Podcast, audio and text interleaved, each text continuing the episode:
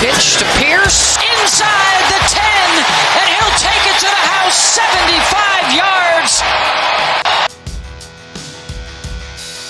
And welcome to another episode of the Turn Up For What podcast, talking your Houston Texans straight from the Great British Isles. The Texans are now the only winless team in the National Football League after going down thirty-four to twenty-four on Sunday N R G against the Chargers. It was another defeat, but it feels like a variation on a theme. Trying to put the content together seems a little bit repetitive, but to talk us through this week and try and help us out is a first-time guest. Um, he's the co-host of The Killer Bees on E S P N ninety-seven point five, Mister Jeremy Branham. Jeremy, how you doing? I'm doing well. Thanks for having me on. I uh, always enjoy talking about the Texans and uh, looking forward to the conversation. Yeah, no, appreciate it. I think it's um, it's it kind of feels very similar to last season again. Um, and every week this year seems a bit like that. But Lovie admitted a little bit reluctantly, as a man who's very positive um, in front of the media, his pressers, uh, but he did say we're not a good football team right now. Uh, four games in, how do you how do you sort of agree with that assessment?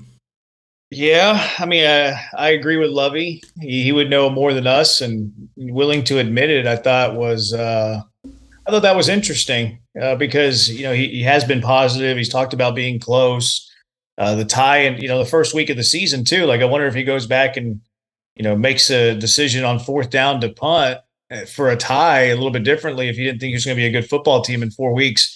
So it's kind of interesting that he was willing to admit that.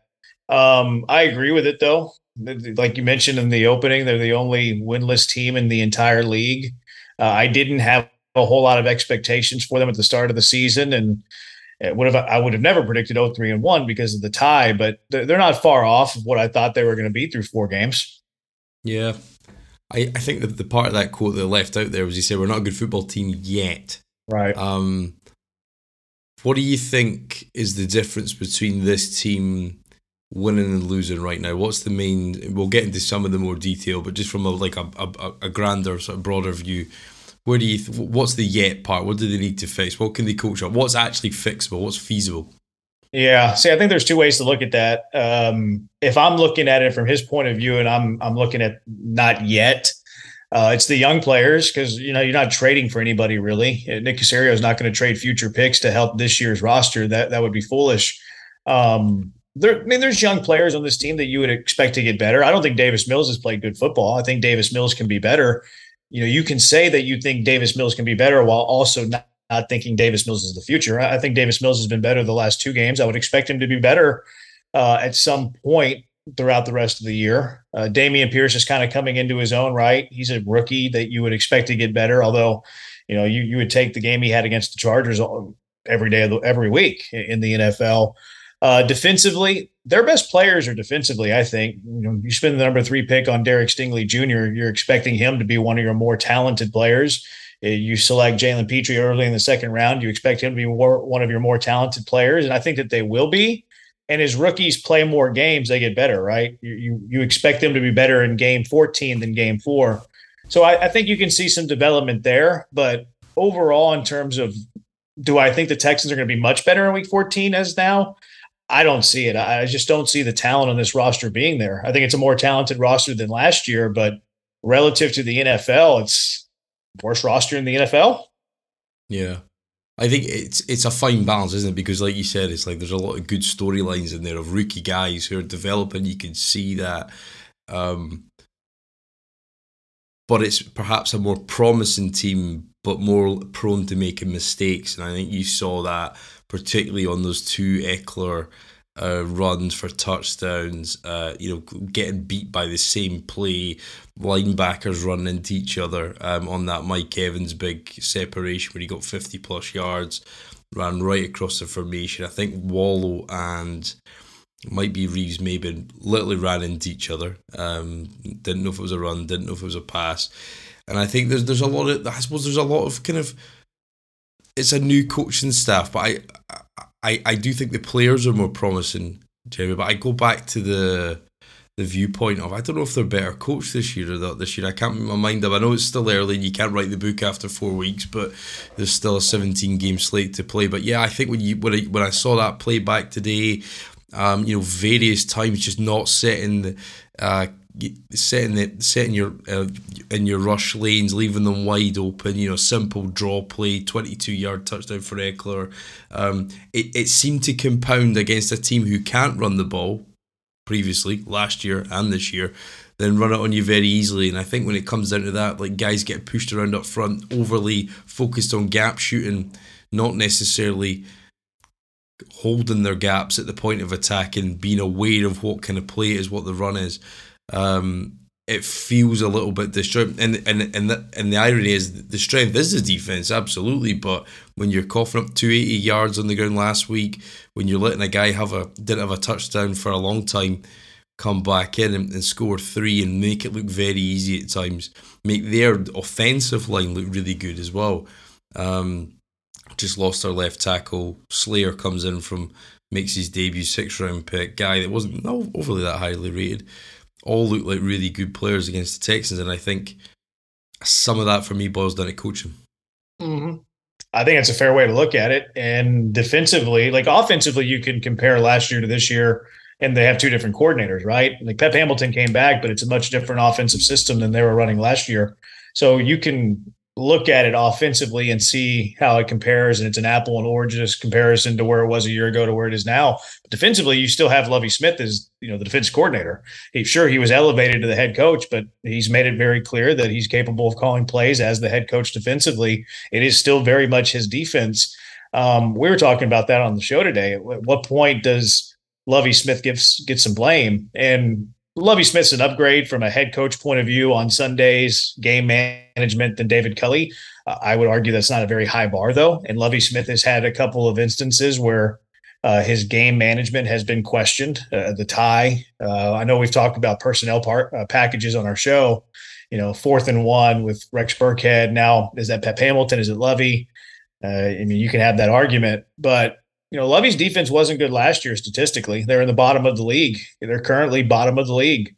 So, you know, it's I don't I don't disagree with you. I think it's a combination of both. Uh, I think it's fair to ask the question if the game has passed Lovie by.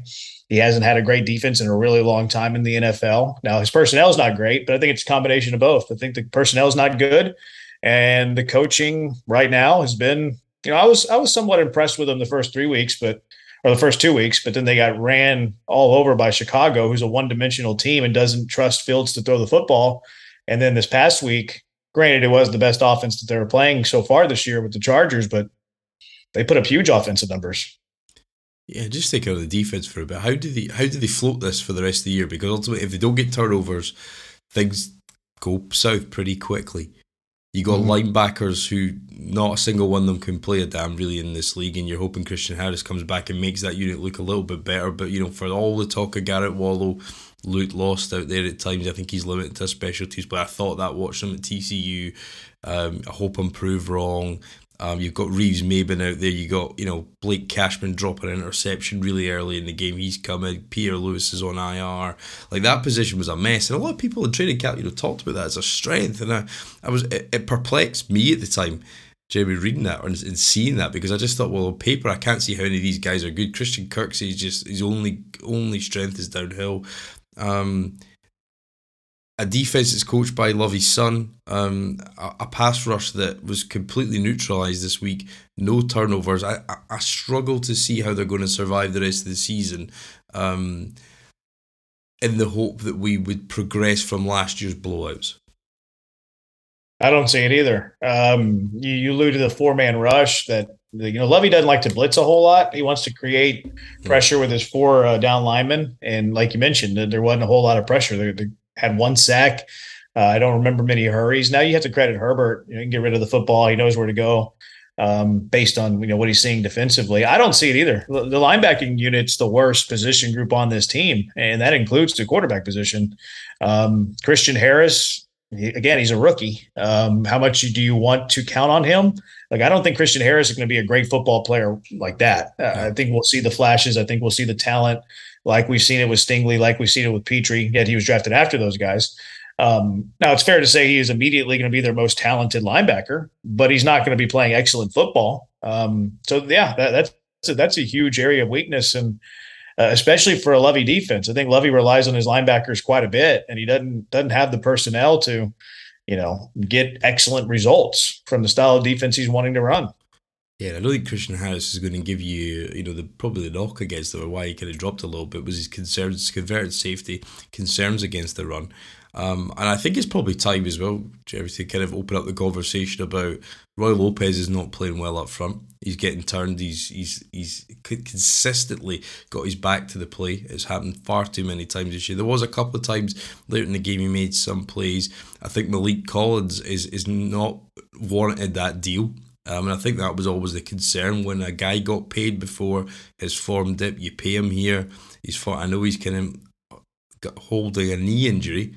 But, yeah. you know, there was a play where he got into the backfield, starts chasing the running back, and the ball still is still in Her- Herbert's hands at the time. So those two guys, I think, particularly have regressed, certainly have been manhandled at the point of the attack. And if you just take a still frame every time a team runs a ball, um, it's pinball stuff. And I, I think Lovie's going to have to, at some point, think, well, actually, you're not going to be able to get pressure. You know, it was what I think there was two hits, one sack on Herbert against a line that's definitely not a strength, definitely not an upper tier unit. Uh, but just rushing the four with the guys we have when Jerry Hughes is your best guy, that in, in no circumstance should a thirty-three-year-old rusher be, you know, be a positive for you, um, particularly when you're rebuilding. Um, Jonathan Greenard has been posted missing this season, I think, as well. I think, you know, I, I certainly think, you know, and I, I said that a lot. I didn't think he's, he's, his sacks were high quality, beating men around the edge, bending, getting, you know, getting low um, underneath tackles or or beating them with a, a array of hand fighting moves. It was more effort and a bit of push-pull moves. So I think when you add all that together, it's a bit of a sorry mix, those front four guys. When you need that to get home consistently, this defense just seems to completely fall down. And I don't know who gets better, and I don't know where the production will come from. It's going to have to come from coaching, and that's something that's a, a fear. Um, I've been surprised with Greenard specifically. Um, I, I thought his work, uh, I thought his, his production would be a lot better than it's been. But what's really surprising to me is his snap counts. His snap counts are just roughly above fifty percent the last two games, which it's, you know, you're in a rebuild. John Greenard's in his third year. You you thought he might take a step up. However, he's getting the sacks to get to double digits, at least flirt with double digit sacks. And Rasheem Green's playing just as much as he is. Jerry Hughes is playing more than he is. And I understand that you want, you know, a rotation there, keep bodies fresh, but Greenard's supposed to be your best player, and he hadn't been. Um, that's a bit alarming to me in terms of counting on John Greenard to be a foundational piece of the rebuild. Uh, you're right about Malik Collins. I, I think Casario's been pretty good at finding players on this fifty-three that would be good finds for winning teams. Like Malik Collins last year would have been a good find if you had a playoff type roster, and he's an added piece. Uh, same thing with Jerry Hughes. I mean, what what contender wouldn't like to have Jerry Hughes as their third defensive end? Mm-hmm. Uh, he, he, I think Casario's done good there, which is encouraging. When the Texans get back to being a playoff contender, uh, encouraging if Nick Caserio is around for that playoff contender. Uh, Roy Lopez, you know, last year he was a nice player, but he was kind of a niche player, right? You know, being every down defensive tackle in the N F L, I wasn't sure if he was ever going to be that guy. Now, it's worth to give it a shot. It's worth to see. You know, in a lot of ways this year is kind of, you're learning a lot about, about a lot of guys.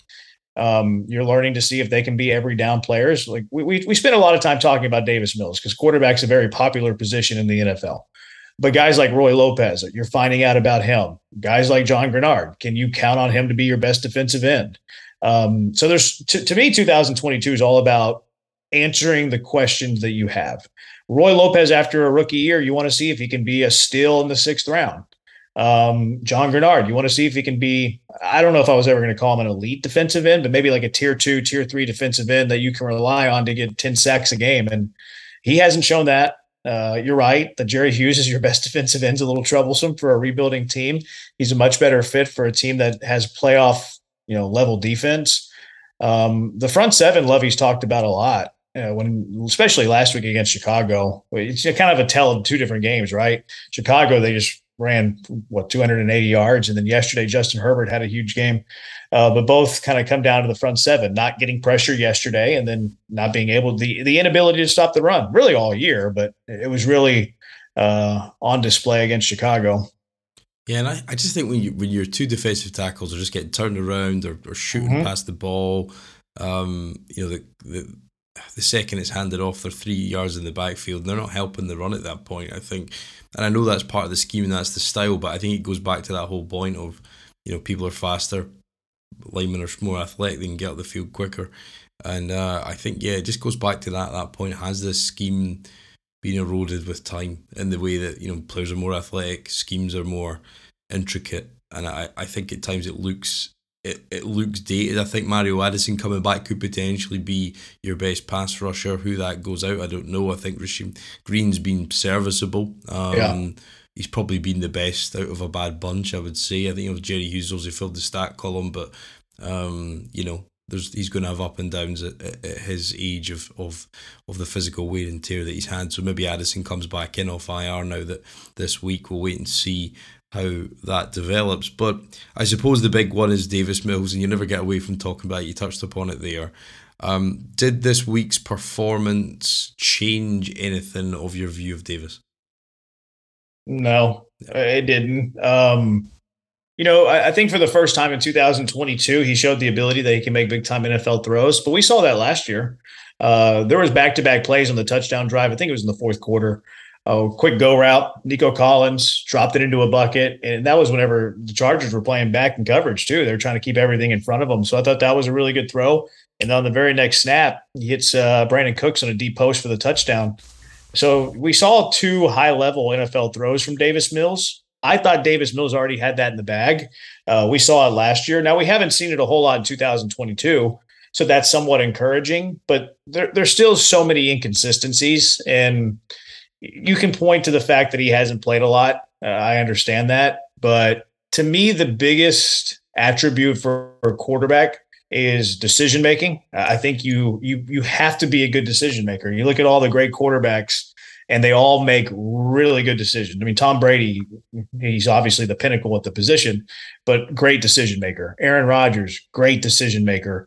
Uh, some of the younger quarterbacks who are really good uh, don't have that level of decision making, like a Pat Mahomes, a Josh Allen. Sometimes they can get into trouble. Herbert, I think, is a really good decision maker.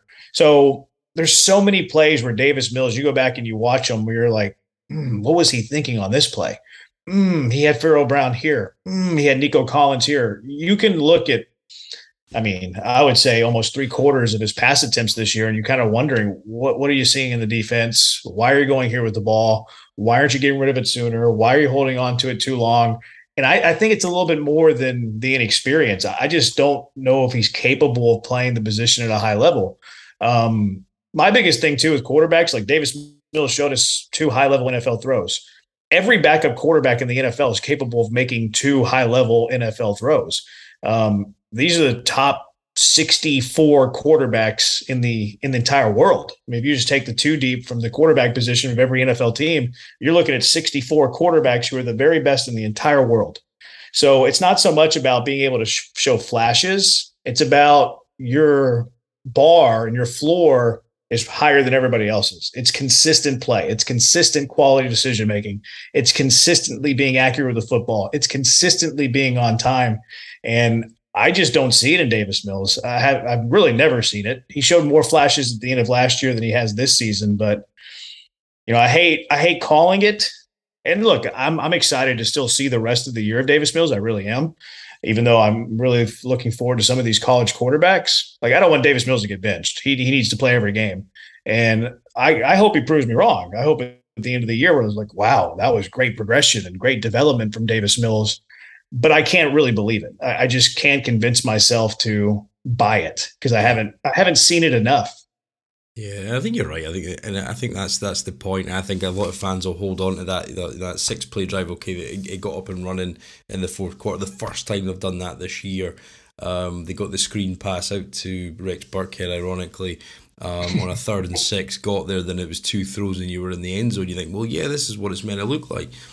Uh, but that's just so infrequent, and it's not consistent enough to the point where, yeah, you're right. I mean, any any guy on a roster, Chase Daniels is sitting on the side there, thirteen years in the league. He could do that at some point as well. He may not now, but, you know, there, there's guys that are staying in the league, and that's what keeps them in this league. And I think you go from having flashes when you first get in a side to come and play some ball, and then it, then it very quickly becomes about consistency. And I think mm-hmm. the decision-making point you touched on there, Jim, it was, you know, bang on, because I was watching back today at the end of the second half, they're trying to drive. It's the second time they get the ball back after the the the the, tu- the seventy-five yard touchdown from Damien Pierce, and there's three plays back to back where he just picks the wrong pass. There's one where he guns it high at Pierce from when Nico was coming over the middle. There's one where Brandon Cooks is wide open. He sails a ball, it lands out of bounds to Chris Moore, and and just small instances like that add up very, very quickly at this level, and it becomes too insurmountable to have a cohesive and consistent offense that can move the ball. And that's why you end up being twenty-one points down at home. And I yeah. think that that's the issue with Davis, and I think he's proven to this point now in this season that you can't be that inconsistent. You can't lack the necessary decision-making skills when you've only got, you know, one and a half seconds to pick pick your check down. And even when it is the check down's the right option, he's not taking it. First half was all check down, let it, let it loose a little bit, got it moving. But I think, and the big play that turned this was the worst play call of the day, Jeremy, was when they got the ball back. DeAndre Carter will fumble the ball. We all know that. We've seen it far too many times. They gave you a great chance to go and take a one-point lead. And when it came to, I know Kenyon Green blew up his pass protection and he didn't have a great day, Kenyon. Um, so it wasn't all his fault. But after those two big time throws, you think, right, go and do it again. That's where the good guys come in and they turn the screw, they flip the switch. And uh, and you end up kicking the field goal, and I think after that point, everybody knew that was that was all she wrote. Yeah, I've I've called him on my show uh, a game manager, not a game winner. Um, I think, and that that's a perfect illustration of it. This is your opportunity to go put a team on your back and win a game. And I understand that the Texans have a lot of holes other than the quarterback position. I mean, Pep Hamilton has had some questionable play play calling. I think it's fair to question him. Uh, the offensive line, in my opinion, had their worst game yesterday, especially in pass protection. Uh, run protection was fine, but pass protection, not, not very good. And other than Brandon Cooks, who really hasn't been good this year, he had a good game against the Chargers, but his first three games was not playing like a top receiver on an N F L team. And then after that, you don't have a whole lot from a, you know, a weapon point of view. You know, the, the weaponry is not great for Davis Mills, but any really good quarterback you feel can win any game with whoever he's got. Any really good quarterback you feel is a playoff contending team with any team he has. Even when Deshaun Watson and the Texans were terrible in his last year with the Texans and they only won four games, you went into that season thinking they were playoff caliber. A debacle of a year, Bill O'Brien got fired, we know the story, but you still go into every game thinking Deshaun Watson's capable of winning a game for you. Um, in terms, I think sometimes too that – like, you can escape poor decision-making as a quarterback and still show flashes of being pretty good. Like, Kyler Murray, I don't think is a very good decision-maker. Uh, I think it's pretty well documented. But Kyler Murray has a, elite traits that sometimes can overcome that decision-making, right? He's an incredible scrambler. He's really fast. He's got a cannon for an arm. Uh, you know, he's got one of the better arms, I think, in, in the entire league. But he's a poor decision-maker. So we see all the bells and whistles with Kyler Murray, and we think he's going to be a great quarterback. And then we look at his decision-making, and it's not so good. But a lot of times all of his talent can overcome that decision-making, and he still looks like a potential top ten quarterback. Davis Mills, I don't think, you know, he doesn't have uh, his best attribute needs to be his decision-making. His arm's good enough to be in the N F L. I'm not uh, somebody who thinks that a quarterback needs a cannon. You don't. Uh, you can win without a cannon. We, we've seen that a lot. But you have to be really accurate with the football. His his his strength is not his accuracy, which is a problem. Um, he's not he's mobile enough, but he's not incredibly mobile. He's not a huge athlete. He's not going to beat you up too much scrambling the football. So a quarterback like Davis Mills, who doesn't really have one quality that stands out more than anything else, has to be his decision making. Tom Brady's best, you know, quality is his decision making. His best quality is his footwork in the pocket. Not a great athlete, can't run, doesn't have a cannon for an arm, uh, but is very accurate. Great decision maker and has great footwork in the pocket. So if Mills is going to succeed in the N F L, footwork in the pocket has to get better. His accuracy has to get better, which is scary because a lot of times accuracy doesn't improve, but decision making needs to be his best quality. And right now it could potentially be his worst. Yeah. And where do you think Pep was left in all this? Because, I mean, kind of the similar s- scenario to Lovie, it was kind of blinded by a sense of professionalism or knew mm. that was perhaps, you know, misguided, I think, and everybody's probably guilty of that in somewhat just because the, the freshness brings back, you know, brings a, a level of impetus that people will, will take as a positive. But where do you think Pep's left in all this, uh, Jeremy? Because I think his use of personnel at times is terrible. You know, that play call on the interception in the third, and when you had to take a timeout, when you had the timeout, that was your play call. Slow developing route. Only one of the guys gets open against that coverage. Nico's in cut isn't great early in the game, isn't sharp enough, and uh, and you know the and um, Titus gets walked back by Khalil Mack into his lap. Looks like he takes a bit off the throw, sails it a little, uh, but he's sailing it anyway. But I think there's just the use of personnel is poor at times. If you take away that long run, you know, they only got fifty-six yards out with that long run, so we're not running the ball well against a team who can't defend the run. And the the, the, pass, the passing game took up, takes takes too long to get going, you know, and it's it's it's it's quarters of a time of anemic output. So I suppose it shouldn't be a shock because he was calling plays in a sub-league not so long ago. Um, but I think Pep Hamilton, it might be trust in his players, it might be trust in the in his quarterback, but it certainly feels like it's very narrow and it's certainly not giving defenses too many headaches of what they're what they're running. I, I think it's not helping Davis, but that may be a, a a symptom of his confidence in him. I don't know, but how do you how do you see Pep's future and what's his sort of confidence levels like in terms of how why this offense is is is, is incredibly limited? I think you summed it up pretty well. I think it is a pretty good reflection of what you see on the defensive side of the ball, where, you know, it's really hard to gauge what, where Lovie is, where Pep is as a play caller because of the lack of talent.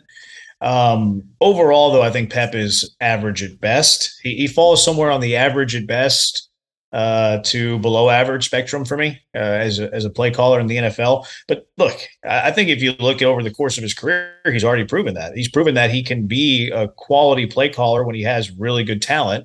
Uh, he was fine when he had Andrew Luck in Indy. He had a couple of really good years calling plays. And in the year he didn't have Andrew Luck, he got fired midseason. So, I mean, a play caller who needs good players to call plays uh, to have success, and then when he doesn't have those players to have success calling plays, you're you're mediocre. You're you're not really winning games. You're a wash. You're a zero. Um, maybe doesn't lose games, but not winning them. Um, he doesn't help Davis. And I think that you look at Tim Kelly last year. Tim Kelly put Davis Mills in some positions to have success. The last five games that Davis Mills started were much better than the four games that we've seen from Davis Mills uh, with Pep Hamilton. And he should be better, right? You expect a year two quarterback to be better than what they were in year one. Um, so uh, some of it does fall on play calling. I think that the team's better around uh, Davis Mills offensively now than it was in his last five games last year. Now it's not much better, but you still have Brandon Cooks. Uh, you have Laramie Tunsil back, so you should have better protection. Uh, you have Damien Pierce, who's a much better running back than what you were getting in the last five games last year. So the pieces around Davis Mills were, relative to the N F L, still not very good, but relative to the five games that Davis Mills had in two thousand twenty-one is pretty considerably better. So all of the variables tell you that Davis Mills should be producing better. The only two things that you can point to as to why he's not is his own play, which at times he's, you know, been erratic, but he's also had shown some flashes. And then the play calling. I don't think that it is a, a system that really uh, elevates Davis Mills. I think Davis Mills is getting frustrated too. Uh, if you listen and kind of listen between the lines a little bit from Davis Mills talking about some plays. I mean, yesterday talking about that fourth and one, you know, we got to pick them up. They, they, they just completely whiffed on Khalil Mack, and Davis Mills mentioned that. Uh, if you go listen to Davis Mills last Wednesday, he talk, talked about how we got to improve as a scheme. Uh, so I, you can hear Davis Mills doing a little bit of deflecting, which, you know, I don't want to read too much into it, but it, it doesn't seem like Davis Mills is really enjoying his time uh, with Pep Hamilton calling the plays. Yeah, and you wonder where that is. I think you've seen frustration in some of the body language as well. So for some of the receivers, when they're not been getting the ball, I think Nico Collins continues to be underserved. He's often open. Um, you can see his reaction when he got that long catch. Um, and certainly, you know, and I think there was there was an instance the other week there where he sort of threw him short. Um, and you could see the frustration. You've seen that with Brandon Cooks at times, and I think there's obviously something bubbling under the surface, and whether that's Pep, or that's his, if that's just his choice of plays or the way he's managing the guys, I don't know. Um, but it does make one you wonder. Real quick, yeah. One of the other things that's real frustrating with Pep too is, and this is this is something that everybody's been talking about. It's the fourth and one going with Rex Burkhead, right? Which, I mean, I. If you're going to go with a passing play, I can understand why you're using Rex Burkhead, but you're not selling it because.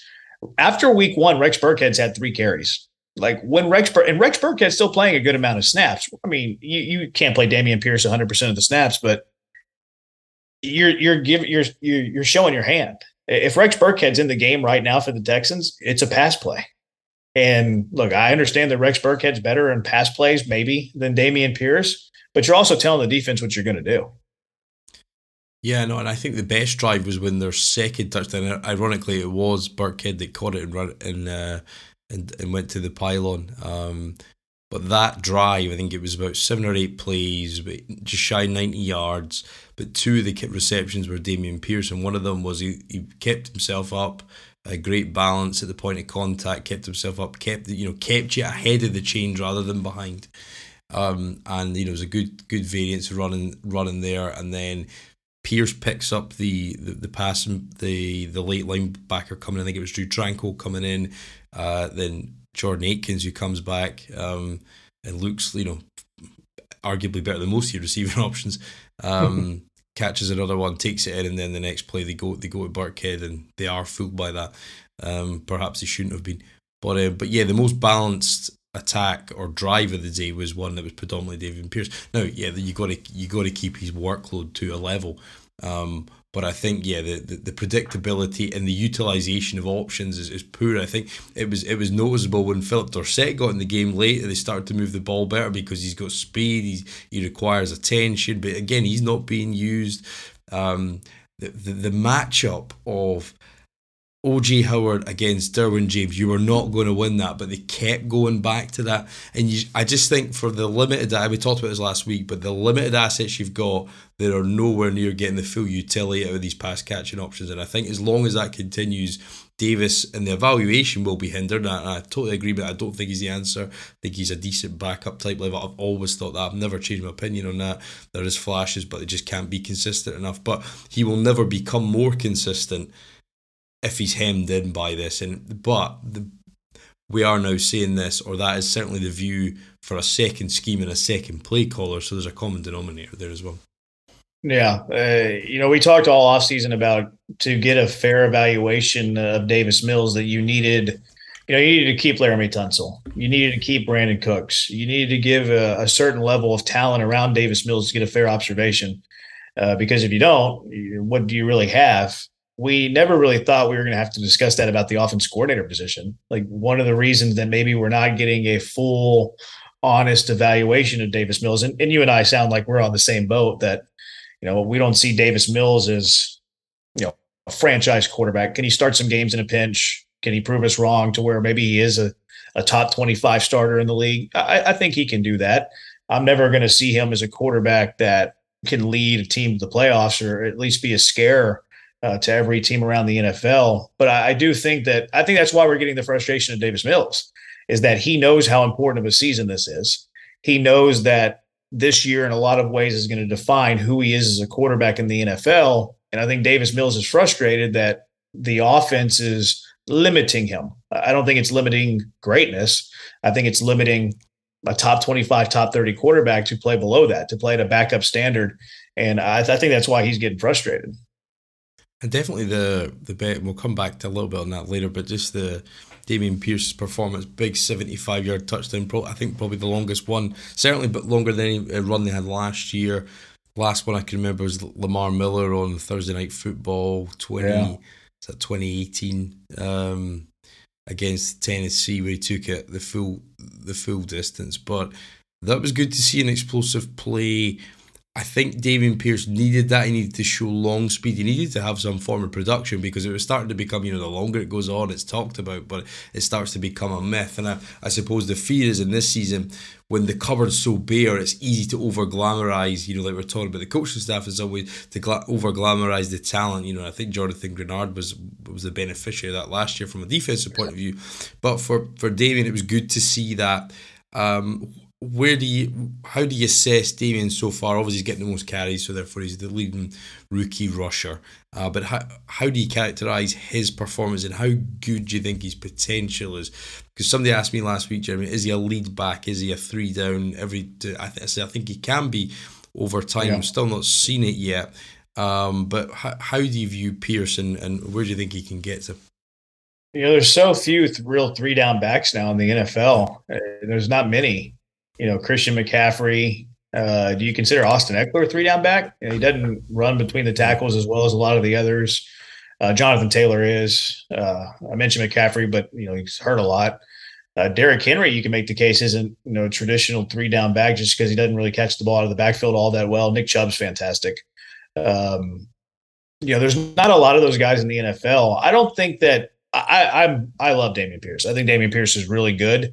Um What's challenging about Damien Pierce is how many teams are willing to give a rookie running back the second contract. Yeah. You know, I, I don't want to look four years down the road with Damien Pierce. Um, I, I like what he's shown a lot as a rookie. Like you, I was real happy. You know, I didn't think he had that kind of breakaway speed. I thought he was going to get caught on that seventy-five-yard touchdown. So to be able to, to keep the distance and actually go the full distance was something that was very encouraging to me. I think he's gotten better in the passing game. And like he should, he shouldn't be great at it yet. He's only played four games in his N F L career. It's not something that was very, you know, it wasn't a big thing for him at Florida. Uh, he had a great block yesterday in pass protection. It's like, okay, uh, this guy's coming around a little bit. They didn't trust him in pass protection in week one, and now he's picking up some blocks, uh, some blitzes. He's recognizing some blitzes. So I thought that was really good.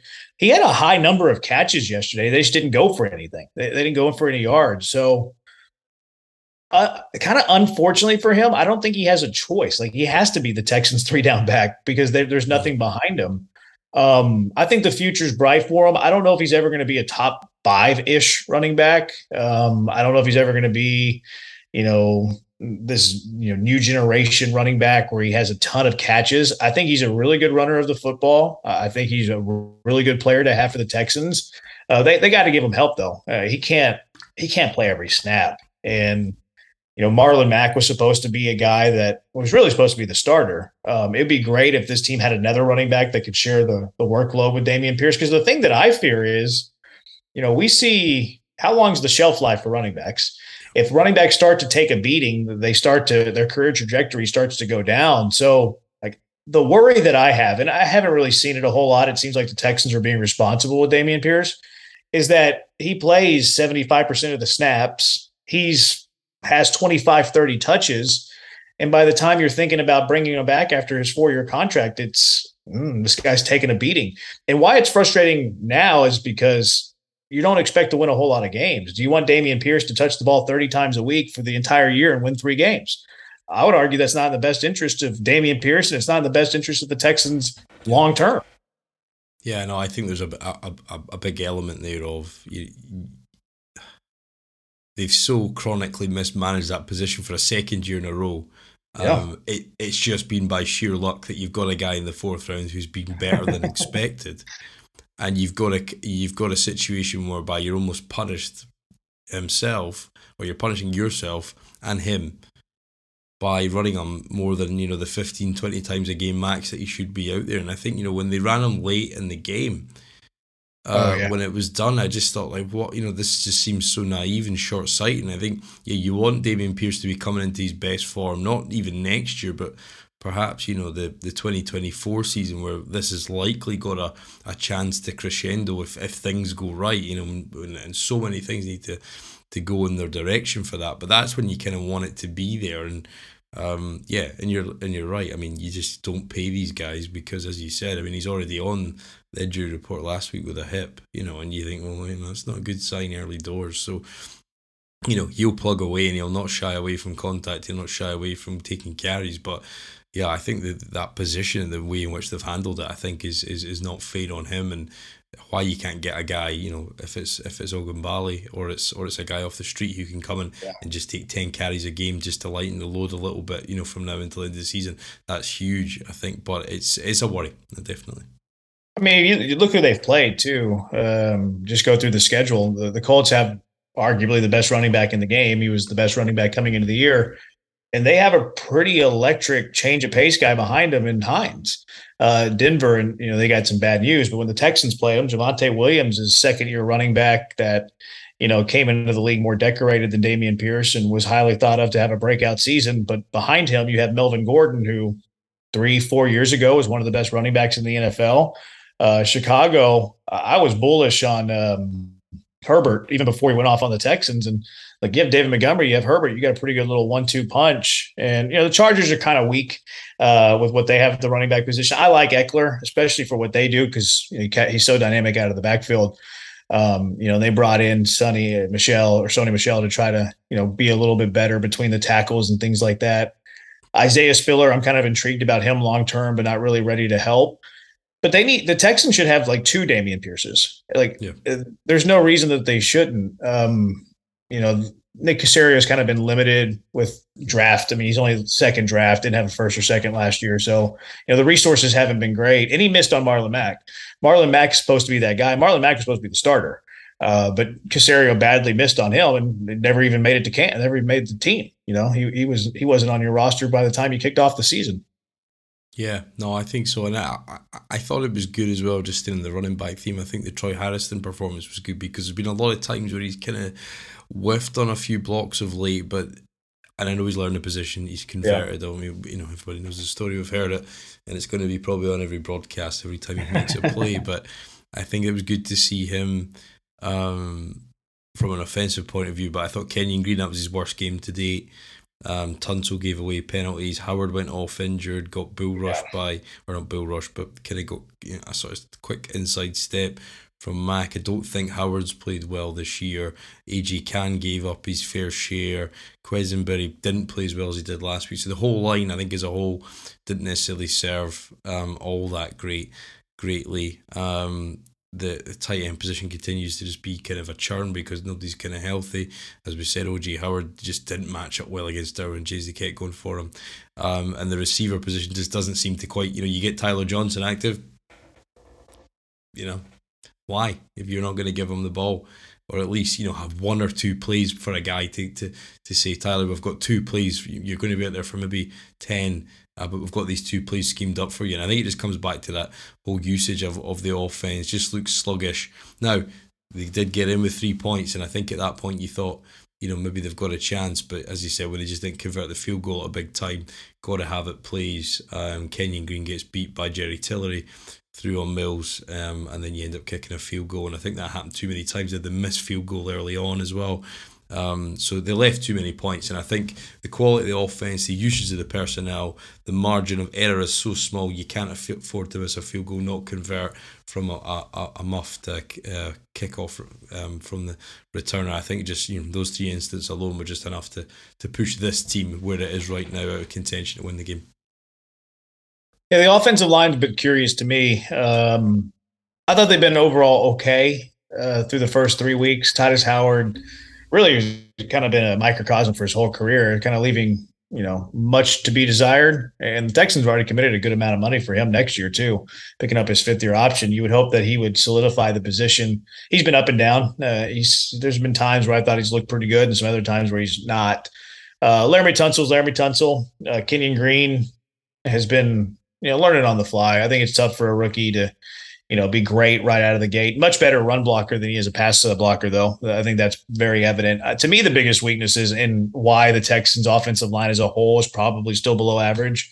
And look, Justin Britt's situation probably comes into play here. I think Cann and Quisenberry are, you know, just below average. I think that that area of the offensive line is the biggest weakness for this offensive line. And if you want to throw Titus Howard into that too, just center, everything right of center.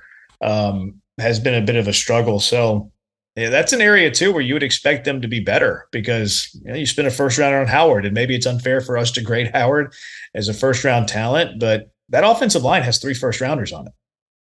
Yeah.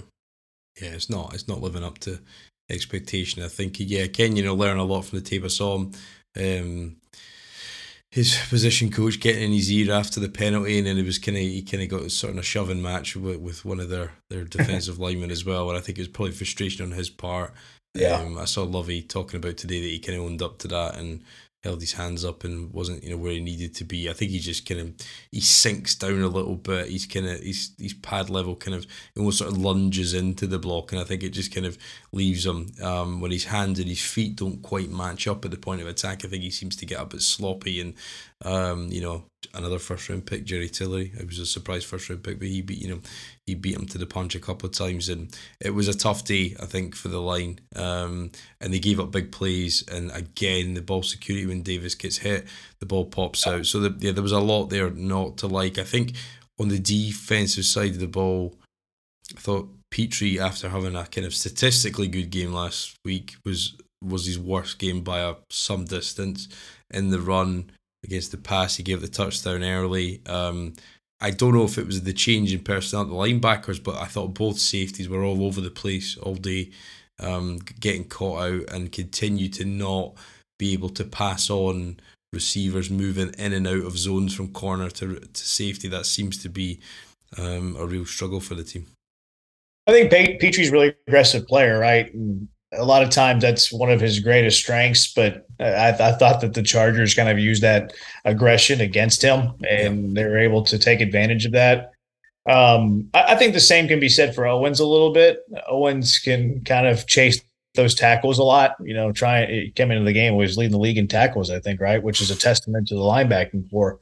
Um, but I, I thought that they were over aggressive. I, I did. And it led them to being out of position a lot. It led to Austin Ekeler having a couple big plays that he shouldn't have. So, you know, that's the, the negative of having young players that are your best players is that it's, look, Bill O'Brien talked about this all the time, right? He didn't like to play rookies. Why didn't he like to play rookies? Because you had moments like this. You had moments like this that lead to huge chunk explosive plays, and uh, that happened to the Texans a lot yesterday, and I thought Pitre was to blame a couple of times. Yeah, no, I think so, and, I, and, and as you said, you're learning on the fly, and yeah, it will catch you, and you will have off days, and you're reliant on young guys who will, you know, are going to be mistake prone mm-hmm. by definition of the amount of snaps they've played at this level. But where do you think, if this slide continues, we've got obviously Jacksonville coming up, if this slide continues, where does it leave firstly the coaching staff? Where do you think that kind of leaves them as a view? Because I mean, it was always an assumption that the, the the general context of how he got hired, and I know some guys were talking about this at the weekend about, you know, Cal's interference and fulfilling his father's wish and all this kind of stuff. Um, certainly kind of not seeming the most prudent move, but certainly there was no other teams interested. But where does it leave Lovie Smith and his coaching staff? Just say this team only wins two or three games, which, you know, Giants, Washington, uh, maybe yeah. a divisional game, you know, that it's hard to see them coming. You know, we were talking about this on the show today. If you end up with two, three wins and Lovie Smith, who's a defensive-minded coach, he's calling your defensive plays. If you have that type of season and you have thirty, thirty-first, thirty-second defense in the N F L, I don't know how you can justify bringing him back, especially, especially if you go into the draft and you you know that you're going to go rookie quarterback. Because how many teams in the league have a young quarterback, but they also have an offensive-minded head coach with that young quarterback? Justin Herbert might be the exception, right? And mm-hmm. the Chargers have been criticized that Staley's not winning enough games with one of the best quarterbacks in the N F L. Burrow has uh, Taylor. Kyler Murray has Cliff. Trevor Lawrence, they brought in uh, – he had two offensive-minded coaches. He had Urban Meyer first, and then they brought in Doug Peterson, of course. Uh, Josh Allen's an exception because McDermott's a defensive-minded guy. I, I think it's going to be very tough to move on from Lovie. I, do- I wouldn't bet that they would move on from Lovie. It's going to be almost impossible to do it. But if you go two, I mean, I, I, you have to factor in the tie now. If you win two games, three wins, you're two, fourteen and one, you're three, thirteen and one, I, and your defense is abysmal, I don't know how you can bring him back and look at the rest of your roster with a straight face, especially if it gets worse, especially if you see the unraveling. You know, I, I mentioned earlier the Davis Mills. I feel like he's getting frustrated with Pep. I haven't noticed that defensively. And look, you know, I think the Texans are still playing hard for Lovie. They came back in that game yesterday, didn't roll over, uh, didn't quit. It's a difficult, it's difficult to move on from him. If they win two or three games and you're drafting a franchise offensive quarterback, I don't know how you can't move on from him. Yeah, and I think if you, if you, as you said, if you draft a, a young guy, you really need a head coach who's also the play caller to give you that stability, because then at least those two guys are tied together, um, and you've not got the the, you know, the the possibility of having a successful play calling season and then getting a head coaching job somewhere else. Um, and I, I think, you know, it's it's obviously, I, I, it, well, one, I struggle to see teams that are worse than us. Yeah. Really. There's a couple of candidates, but I thought the Bears are one of them, and, you know, they'd be real, at any point really look markedly better than them, no. Um, you know, injuries will play its part, form will play its part, um, but I, I think there's a very good chance, or probably, how unlikely is it, do you see it right now, is not, you know, being the first pick, or not being the first pick rather. I mean, it seems pretty stick on really from what you've seen. I know things can change, but it's hard to envisage as not being the first overall pick. Yeah, I mean, I thought that going into last year too, though, and they ended up with the third pick. Now they got off to a better start last year. Um, I've started watching a lot of college quarterbacks because I anticipate the Texans having their pick of the litter. Uh, I think that, you know, they're going to have the first pick. You mentioned a couple of games that they could win. Uh, I think they're only going to be favored in one more game. I can only see them being favored against Washington. They're not yeah. going to be a favorite on the road against New York. I don't see them being a favorite anywhere else. Uh, Jacksonville at home, mm, unless Trevor Lawrence is hurt, I don't think they'll be a favorite in that game. No. Yeah. So, Uh, I'm, I've seen some of the computer models that, you know, project the Texans to to have that top pick, which I'm okay with. You know, I I this is a rebuild, and Caserio Caserio won't say it's a rebuild. He talked about, hey, doesn't like that word rebuild, but there's a reason that he didn't trade future picks for the now, right? He's not he's not a fool. I mean, this is very much a rebuild. This this roster is going to be in a much better spot in two thousand twenty-three, two thousand twenty-four, two thousand twenty-five. And you mentioned that's the time you hope it all pans out and it all hits, and maybe you can, you know, get back to prominence. I think the Texans could, I don't think they're going to be a playoff team in twenty-three, but I think they can have a Jacksonville type season that, that Jacksonville is currently having. Like, I don't think Jacksonville at the end of the day is going to be a playoff team. Maybe they play better than I think and win nine games and sneak in. Um, but I could see the Texans as soon as next year, if everything falls into place, winning seven, eight, nine games. Now, a lot has to go right. They have to continue to get development on all of their rookies now. They need to take a step up and play. Nick Caserio needs to have another solid draft class. And you're probably going to need good play from a rookie quarterback, which is almost impossible in the N F L. Even the very best quarterbacks struggle as rookies.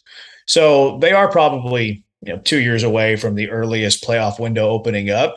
But I think they can be a much more competitive team as soon as next year. I, I think it's very likely they have the number one pick.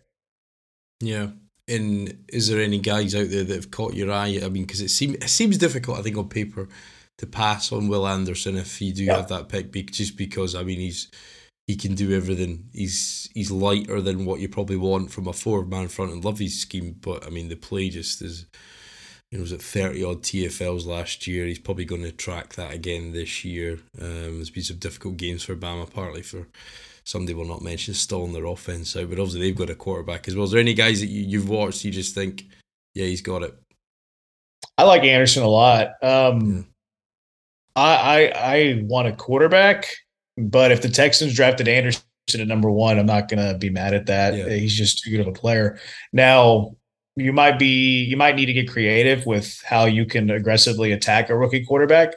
Uh, in this draft. Now, it is a deep draft class. You know, Bryce Young is somebody everybody talks about. I don't know if he's a Nick Caserio guy because of how small he is. Yeah. Curious how N F L evaluators are going to look at Bryce Young. Um, you know, he's roughly the same size as Kyler Murray, right? He's probably an inch taller, but probably twenty pounds lighter, you know, somewhere in that range. Um, but Kyler's been okay in the N F L. I think Kyler would be a good N F L quarterback if he was a better decision maker, like we were talking about earlier. And, and Bryce Young, you know, it's kind of the opposite of that, where, you know, he's got enough athleticism to move around, but is not looking to just run all the time. And I think his best attribute is his decision making. I, I like Bryce Young a lot. I just don't see him as a an option for Caserio. C J Stroud's hard to evaluate for me. because of what Ohio State does offensively. And they're so efficient offensively.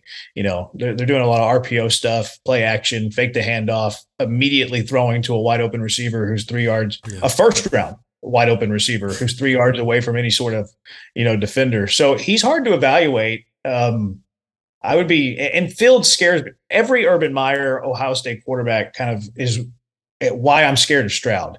I'm more scared about that system and those that system developing N F L quarterbacks than I am Stroud. Uh, Justin Fields is the most recent example. Uh, you can look at a lot of the other Ohio State quarterbacks, Hack- Haskins, Cardell, uh, J- Jones, I, I remember. Yeah, yeah, yeah. Then you, you can even go further back. I mean, Day came from an Urban Meyer scheme and system, right? He learned over under Urban Meyer, which is one of the most efficient offensive systems there is in the college game. Urban had Tim Tebow at Florida. Great college quarterback, not a good N F L quarterback. The best Urban Meyer, Ryan Day, Ohio State system quarterback was Alex Smith. And, and Alex Smith, even, I think it's fair to say, was a disappointment as a number one pick. He had a good career, but was he, you know, the first overall pick of a draft? Probably not. So I'm more scared of the system when it comes to evaluating Stroud than I am a Stroud. I think Stroud is a talented quarterback. It just worries me that he has all this talent around him in an offense that makes it very easy in the college game. So that scares me with Stroud.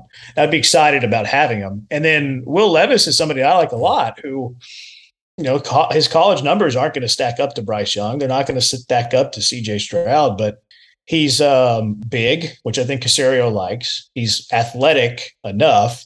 Uh, he's got a really good arm. He's got a very strong arm, but I also think he's accurate. I think he, you know, he plays one of the things I love from college quarterbacks is when they play at a Power Five program that's not very good, but they elevate that program. I mean, Kentucky going into the Ole Miss game was ranked number seven. Their offensive line's dreadful. I mean, terrible. He's being pressured on every single play, yet they almost go into Ole Miss and they should have won the game. And, you know, they had a touchdown called back because he didn't let the line get set, which is on Levis, but I like Will Levis a lot. So any of those four prospects I'd be excited about.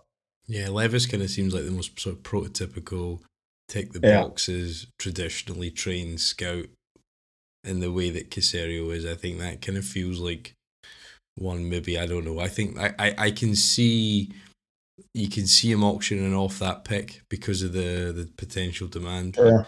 um, and still find a way to get a Will Anderson or something like that. I could, you know, I, w- I would not, you know, the manoeuvring is certainly something he prides himself upon. So I keep thinking that might be the, the scenario. But in terms of just where this team is through, f- you know, f- four games of the greater outlook, how do you view Caserio's role? Because I think, you know, I, I think it's fair to question him at this point. Um, I know obviously this draft class is, is still in it, you know, it's in its infancy in terms of its output. Last mm-hmm. year's one's kind of fading by the week, really. Yeah. I know it was limited and it was early round picks, but I think when you look at that, plus the free agency, plus the coaching and stuff, plus the fact that we've only got fifty-three guys on the roster right now because the salary cap's a complete fucking mess, you know, and I think you can't get away from that. Continues to be that. Justin Britt, Reeves-Maybin, all these bad contracts. On paper, it's hard to. It's I know it takes time. It's a three-year evaluation for a G M. I think yeah, you've got to give them that as an absolute bare minimum. But as we're sitting here, sort of halfway through that three years, there's a lot to point at to say could have been better. Yeah, I think he talks a better game than the actions, right? Yeah, I mean, when you hear him speak, I mean, he sounds like it, it instills trust whenever he speaks, which is always a little bit worrisome. Um, I probably lean more on the side of trusting him than not trusting him to, to get this organization back to the playoffs. But there's some huge red flags now, you know, rumors of how much was he involved in the David Kelly hire? How much was he involved in the Lovie Smith hire? And I understand that. I do get that, respect that. But he's also the one answering the questions to it. He's the one going out in the press conference the next day saying, this is who we hired as the general manager or as the as the head coach. So as a general manager, no matter how you're getting that head coach, it it, uh, it falls on your shoulders. That, that That's on your resume. So you hired David Culley, who was so inept that you had to fire him after an end of, at the end of one season. That's on you. Um, you hire Lovie Smith, who it's fair to question that the game has passed him up. It's he hasn't had a winning season in the N F L since two thousand twelve. It's not going to have another winning season this year in the N F L. And you hired him without ever really being one of the candidates. Was there external uh, circumstances that led to that hire? Yeah, but you also signed off on it. You're the one answering the questions about uh, Lovie Smith being your head coach. So from a coaching perspective and hiring the coaches, it's probably zero for two. It's at least zero for one with the jury still being out, and probably zero for two. Some of the some of the trades last year I thought were trivial. You know, trading sixth round pick for Ryan Finley never makes it to camp. What are you doing? A fifth rounder for Anthony Miller, you cut him a week later. There was a corner, I think, from Green Bay, you traded a sixth rounder for, and he gets cut the next week. You're just giving away late round draft picks. And look, late round draft picks, whatever, but I'd rather have those late round draft picks than not have the players on the roster that you traded those late round draft picks for. So th- that's a red flag. I'll be, uh, albeit a small red flag. It's still troublesome. Um, some of the free agents have been fine. You know, they ha- they haven't, they've been limited on what they can do because of the, the cap situation that you mentioned. I think Caserio's done a pretty good job of getting the cap in a good place next year to where they're in a position to strike and go out and try to find some free agents that could be part of the rebuild. Um, the draft, like you said, it's probably too early to call. Uh, last year's draft looked better on opening day than it does now. I still think Davis Mills, you know, drafting him in the third round. If, if you have a third round quarterback that is starting games for you the next year, that's probably a hit. I don't know if that's necessarily a miss. Uh, Nico's fine. You know, Roy Lopez is struggling, but you found him in the sixth round. That's fine. Um, this year's draft, it looks like you've had some pretty good hits. And again, four games in, the jury's still out. Um, unconventional though, right? You know, Kenyon Green, a guard in the middle of the first round, unconventional. I think Kenyon Green's a good player, but unconventional. Uh, Jalen Pitre looks like a hit in the second. Unfortunately, we won't see Mechie this year. We haven't seen Harris yet. Uh, I like those picks on draft day, although you can question the trade up, right? How much value are you losing by trading up? Uh, the few times that uh, Caserio has done that. I like Derek Stingley. I think Derek Stingley is going to be good. It's unconventional to take a, cor- uh, a cornerback at number three with some of these playmakers that went after him at the wide receiver position. One of my biggest fears with the two thousand twenty-two draft from a, a Caserio perspective and a Texans perspective is that one of these receivers that was tra- that was drafted after Stingley, whether it's Wilson, Olave, whatever, whatever receiver, if that guy turns into Justin Jefferson or if that guy turns into Jamar Chase, you drafted a corner over that over both of those guys. Mm-hmm. Um, so that's, you know, unconventional a lot of times can be fine if it works. But some unconventional thinking when it doesn't work, it's going to be questioned later. Yeah. There was the, the late touchdown when they beat Cleveland the other week for the Jets, and Wilson, albeit was catching balls from Joe Flacco, but yeah, there yeah. was just something about that that just looked elite. Yeah. Um, and, you know, and you have to put them in that environment and that scenario to see if they really got it. Because obviously, you know, there's one hundred one guys that look great in college, but maybe only ten pan out of the pros or whatever the, over the statistics is probably, probably closer to a quarter. But, you know, I think it just...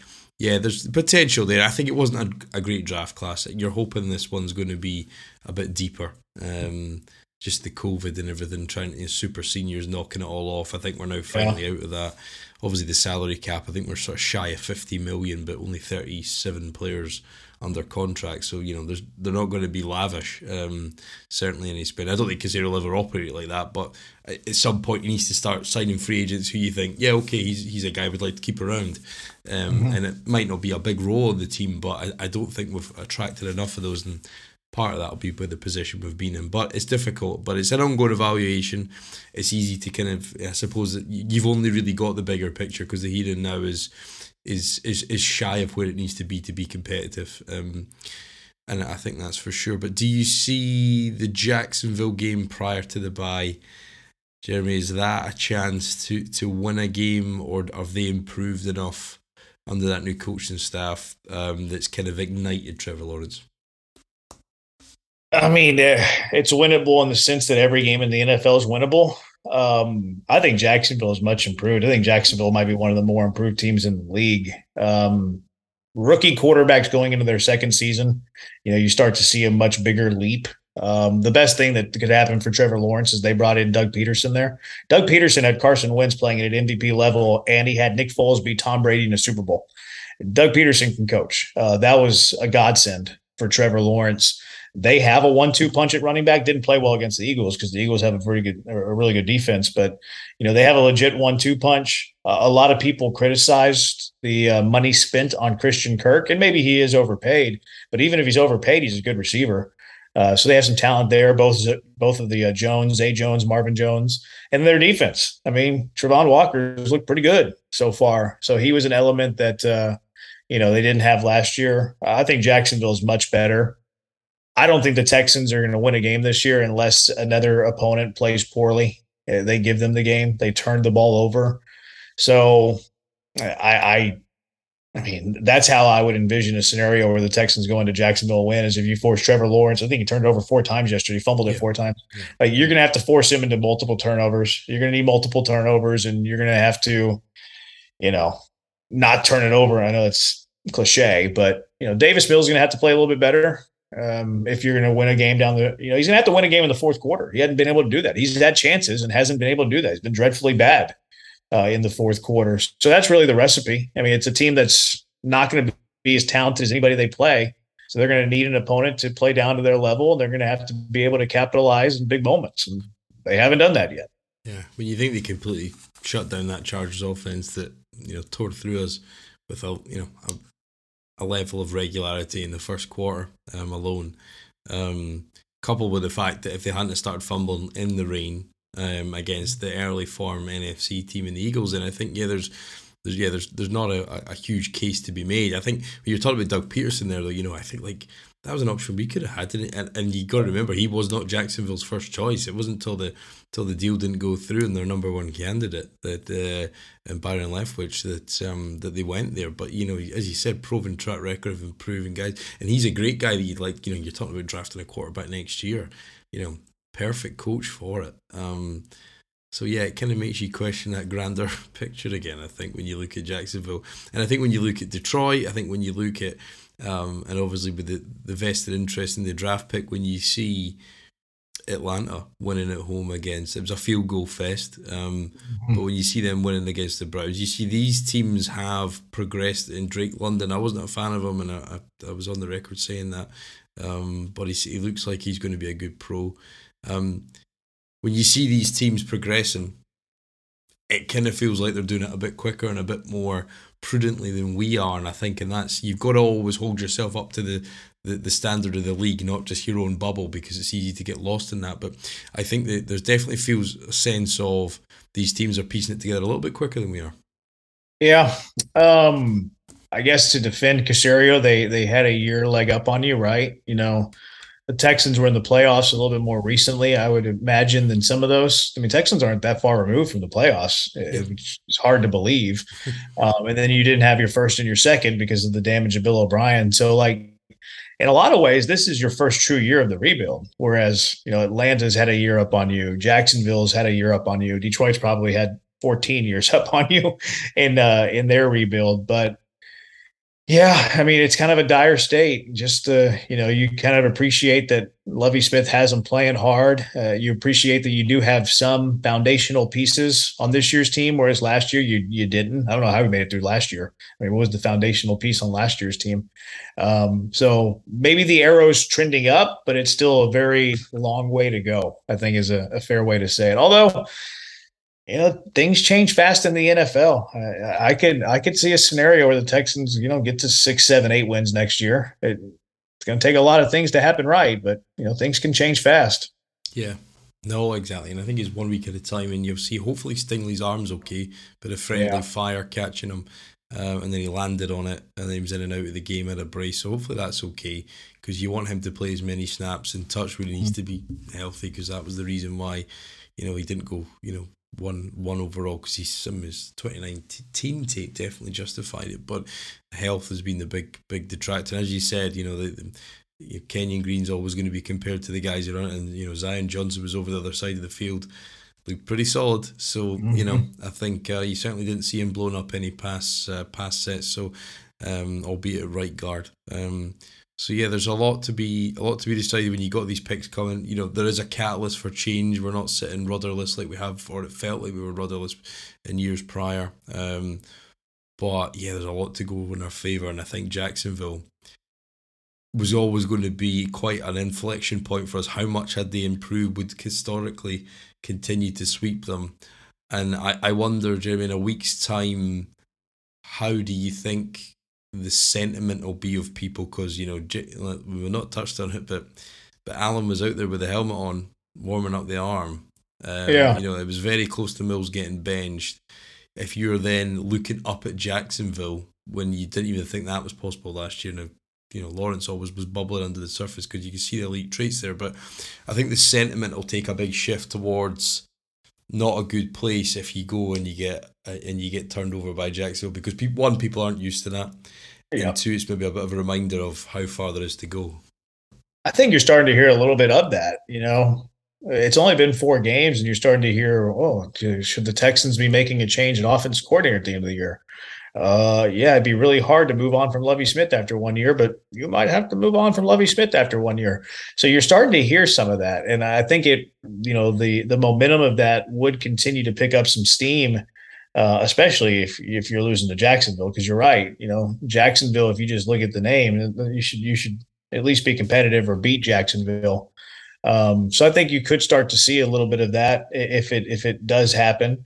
Um, I, I'm curious too to see how the, the Texans respond after this, because this is their this was their worst game defensively. It was the best offense they played by far, but their worst game defensively. You know, I want to see how they respond. I want to see how that defense looks. You know, Lovie talked earlier about the the Kyle Allen thing too, and he doubled down on Davis Mills. Like, look, Davis Mills is our starter, so we'll see. Yeah, and just having that bye early, you know, if you go to Jacksonville, don't look competitive, yep. and then come out with a trip to Vegas um, and a team that was kind of just hovering above you,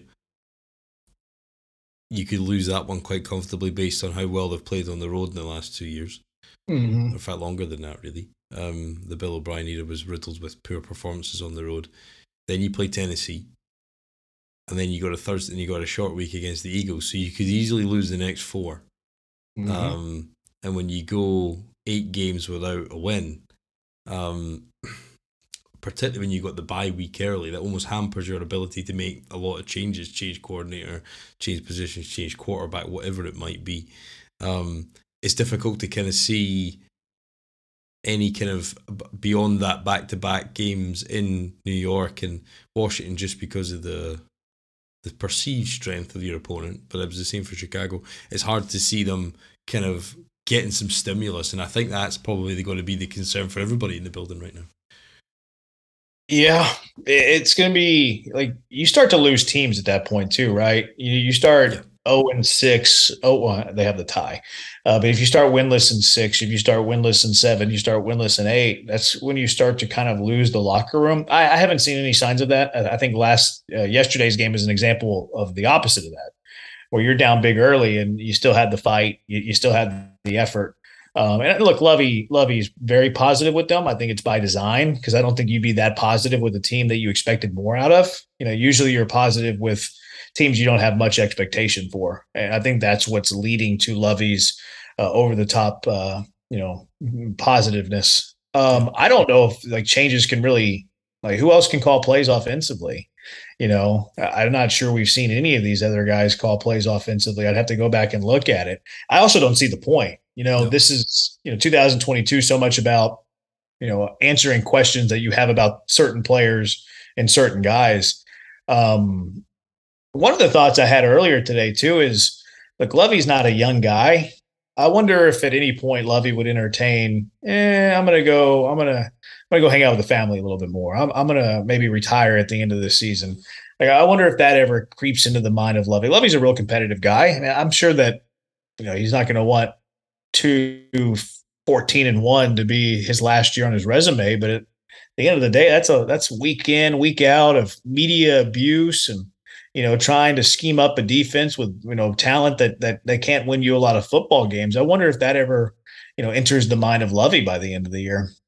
Yeah, it's funny you say that, because I think the in terms of the media stuff, because I think there's a couple of new faces in that room um, mm-hmm. this year, and certainly there's been a lot more kind of direct question and a lot kind of sure. more probing and and follow ups and and and stuff like that this year, that you've definitely seen that. And I I, I noticed somebody referenced it, and they and they said, oh, it didn't need to be like that after week one. But ultimately, you you threw away a chance to win a game that might have been your only win of this season.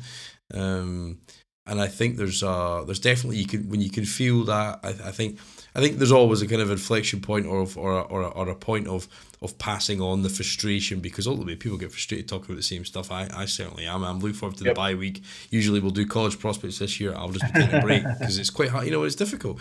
And you guys are on the radio every day or whatever, you know, and it's, you know, for a few hours and, and trying to piece that together. Obviously, you, you know, we're lucky we've got teams um, that are competent, and a team that has shown the real sign of growth in the Rockets, and a team that might win a championship, you know, that you can balance it out with. But mm-hmm. it's, it's, It's a it's a level of, of, of you can feel that bubbling, because there's, it's tough, and you and you, you realise in of these cities, in Cleveland, Detroit, like you mentioned earlier, how that contempt and that frustration and that just general dismay and, and disillusionment and disenfranchise of the fan base can happen. You can see that. Um, and it was Booze to almost bu- rolling out a backup quarterback in a year that was meant to be, you know, silver platter handed to a guy who arguably earned it last year. I don't think he necessarily has earned the chance that he's been given. Um, so, you know, it's it's not necessarily taking a direction of growth. And until you see that and see the real material progress each Sunday, um, it felt like that a little bit week one, but it, but you you then coughed up a tie, which is just, feels like it seems worse with every passing moment. But yeah, I think until we get to that point, Jerry, where it's, it's it's real progress and people feel like, right, I can see the direction on the field and off the field, um, it's going to be it's going to be testy, I think. Yeah, yeah, a lot of, like a lot of times people want that progress to be in wins, and a lot of times it doesn't have to be. You know, Davis Mills could play a really good game in defeat, and you could see that progress. Um, You know, Derek Stingley, I, I thought Jalen Pitre is a good example of this. Jalen Pitre played a really good game in Chicago, at least statistically in defeat. You know, you can kind of, you know, look at that as a positive and somebody that you can count on in the future. You know, you kind of almost have to, you know, recondition your mind on how to watch this football team. Because if you're watching this football team to win a lot of games in two thousand twenty-two, you're going to be very frustrated. It's just, you know, a realistic viewpoint of where the Texans are. Could they, could they win three or four? Sure. Uh, could they win a couple in a row and then a couple in a row and somehow get to five? Maybe. But that, that seems like the very, you know, the, the, optimu- the absolute optimal amount of wins they can get, you know. So you almost have to change your viewpoint on how you're watching this team, you know, and kind of keep in the back of your mind that, you know, help is coming. You you have two first rounders in twenty-three. You have your full allotment of picks. Uh, same thing in twenty-four, two first rounders, full allotment in picks.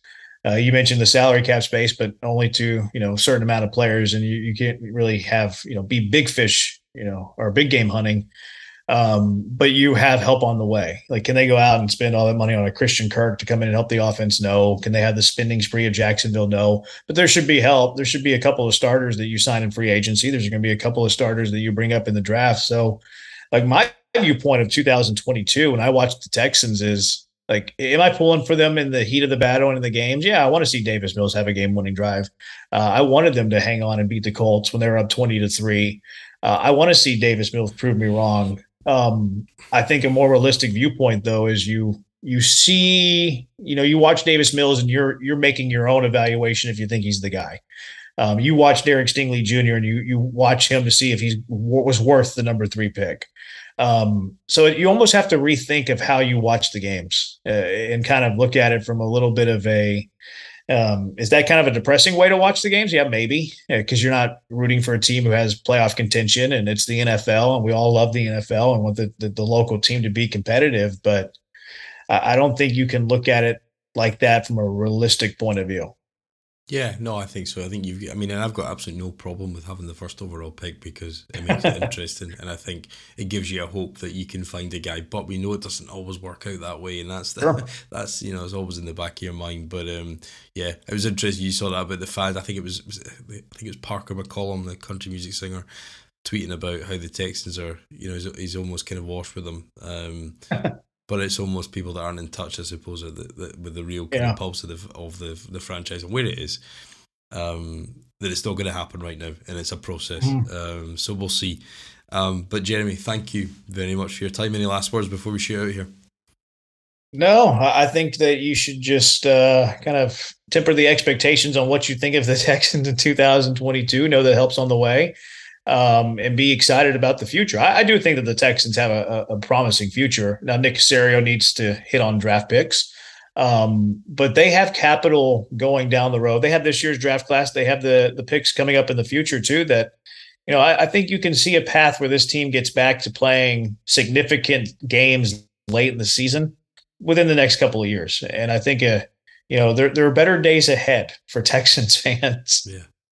Trust the process, more change to come. Um, it will be the only constant, but yeah, hopefully we get back to a point where we can start talking about coming back into games and, and making it worthwhile, not just being ever so close. But thanks to Jeremy for his time. Thanks for everybody listening again this week. Like, share, uh, give us a comment on Facebook, share the podcast where you can. Um, keep us, help us growing this year as we're in year four, grinding it out um, with you every week. Hopefully it helps you make some more sense of it, and we'll be back next week um, before the bye for a final time. Uh, take a rest after that, but we'll talk Jacksonville next week with you. Uh, but thanks again for listening, and we'll speak to you next week.